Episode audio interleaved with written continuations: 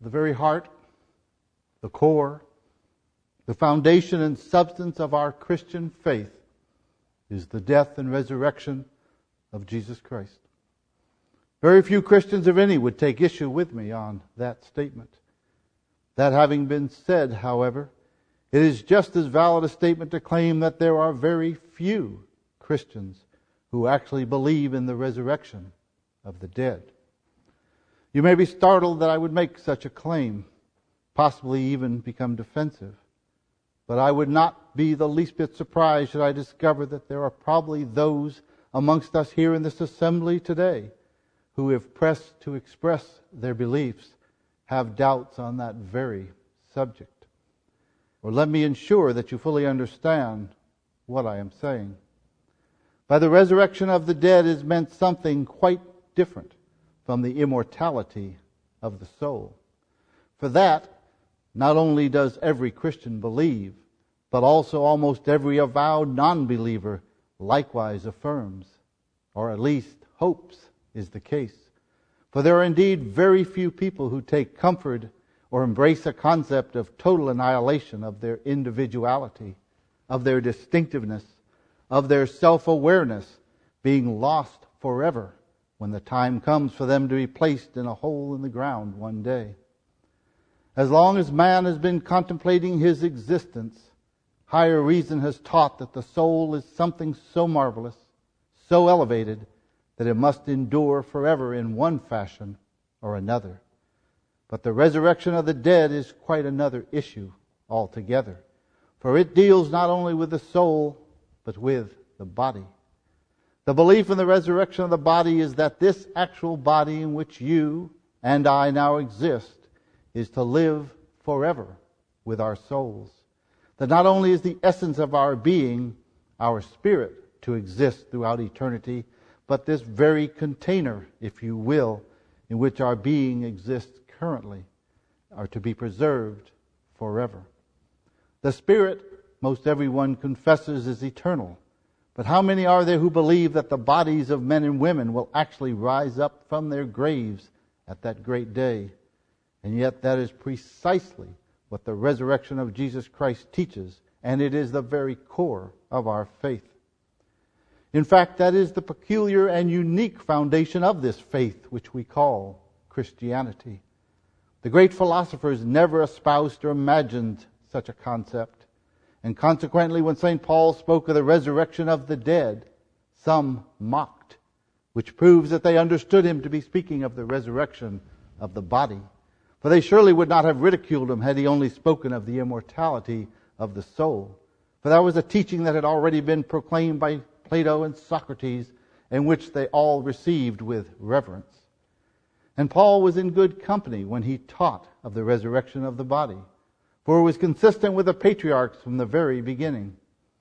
Abraham believed in the resurrection of the dead, for we are told that he accounted that God was able to raise up his son Isaac even from the dead, from whence also he received him in a figure. Obviously, Joseph believed in the resurrection, for he gave commandment concerning his bones. And surely he would not have been so careful of his body if he had not believed that it would be raised from the dead. Job was a firm believer in it, for he said, I know that my Redeemer liveth, and that he shall stand at the latter day upon the earth. And though after my skin worms destroy this body, yet in my flesh shall I see God.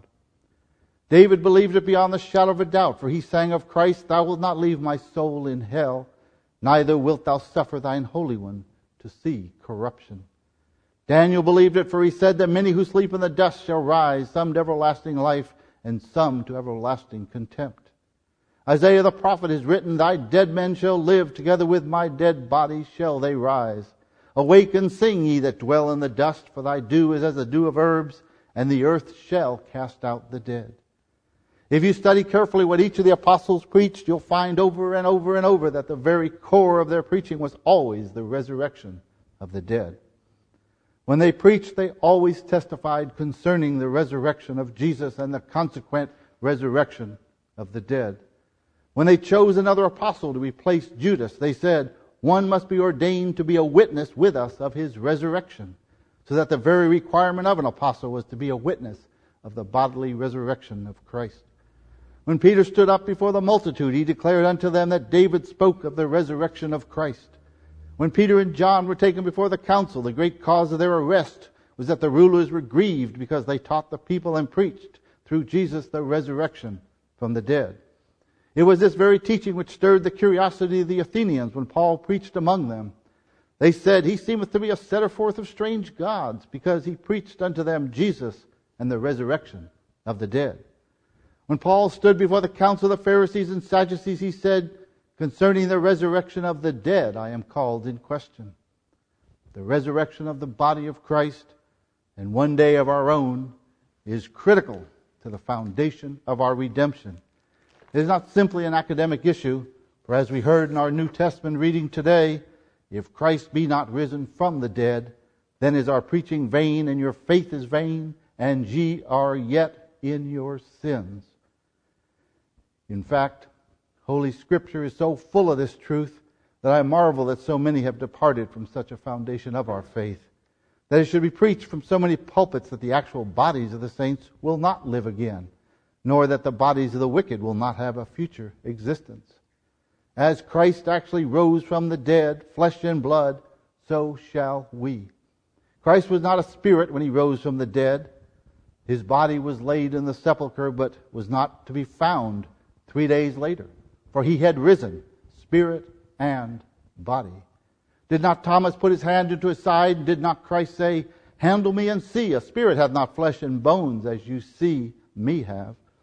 And if we are to rise as Christ did, and we are taught so, then we shall rise in our bodies, not spirits, not some ethereal, surrealistic, phantasmic entity, but as the Lord our Savior rose, so likewise shall all those who are in the grave.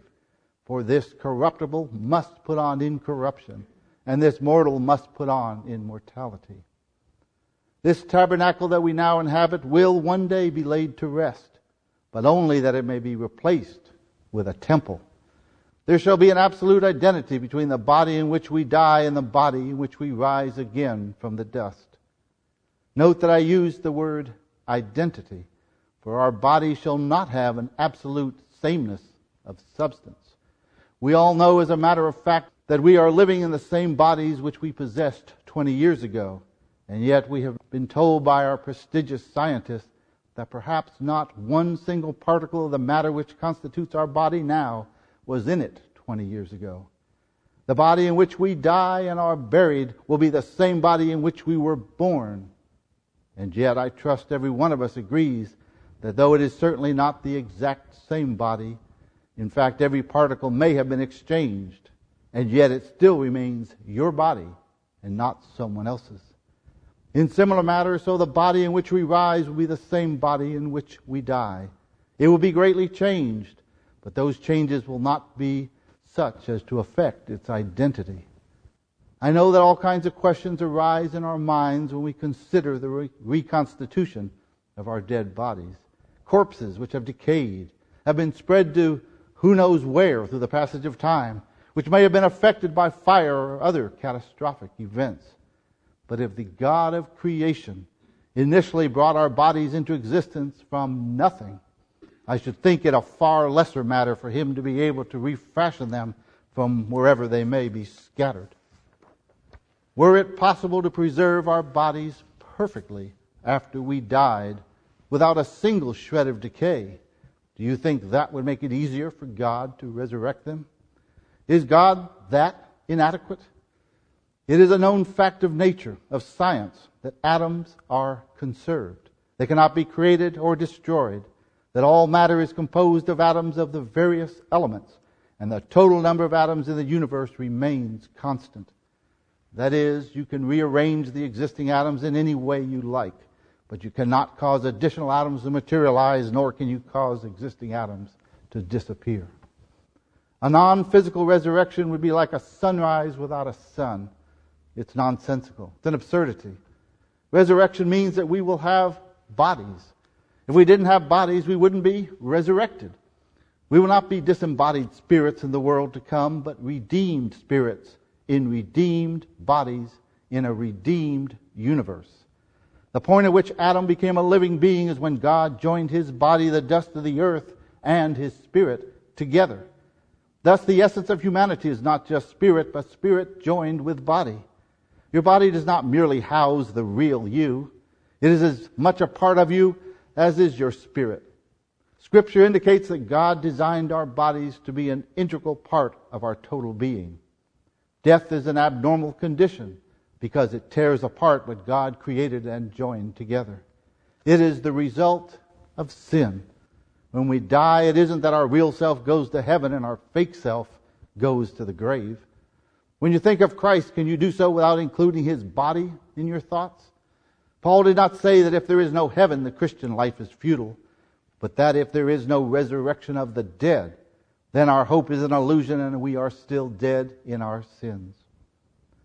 The empty tomb is the ultimate proof that Christ's resurrected body was the same body that died on the cross. If resurrection meant the creation of a new body, Christ's original body would have remained right there in the tomb. And so to return to my opening argument, we state in our creeds that we look for the resurrection of the dead, that we believe in the resurrection of the body. Do we?